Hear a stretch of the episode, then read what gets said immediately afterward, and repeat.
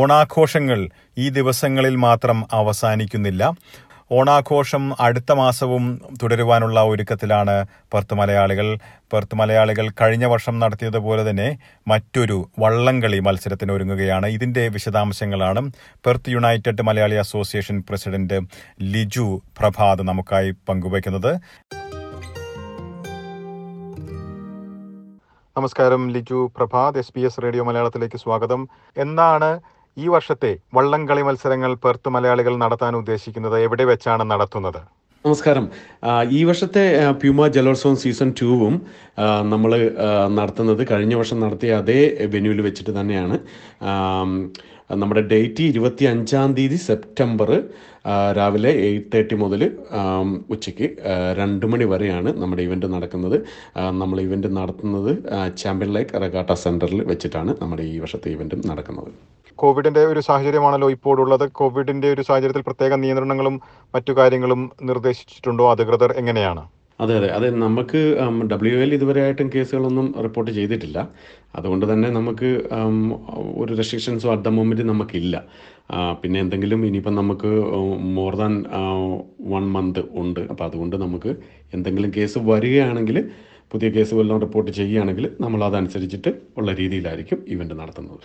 ലിജു, കഴിഞ്ഞ വർഷം നടത്തിയ അതേ രീതിയിൽ തന്നെയാണോ ഇക്കുറിയും നടത്തുന്നത്? കഴിഞ്ഞ വർഷം വലിയ രീതിയിലാണല്ലോ നടത്തിയത്. അതിൽ നിന്ന് ഏതെങ്കിലും രീതിയിൽ ഈ വർഷം മാറ്റങ്ങളുണ്ടോ? പെർത്ത് യുണൈറ്റഡ് മലയാളി അസോസിയേഷനാണ് ഇവൻ്റ് നടത്തുന്നത്.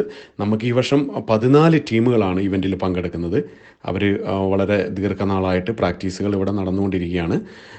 ഓരോ ടീമും ജയിക്കണം എന്നുള്ള ആവേശത്തിൽ അവർ വളരെ ഭംഗിയായി തന്നെ സമയം ചെലവഴിച്ച് തന്നെ പ്രാക്ടീസുകൾ ഇവിടെ നടന്നു വരികയാണ്.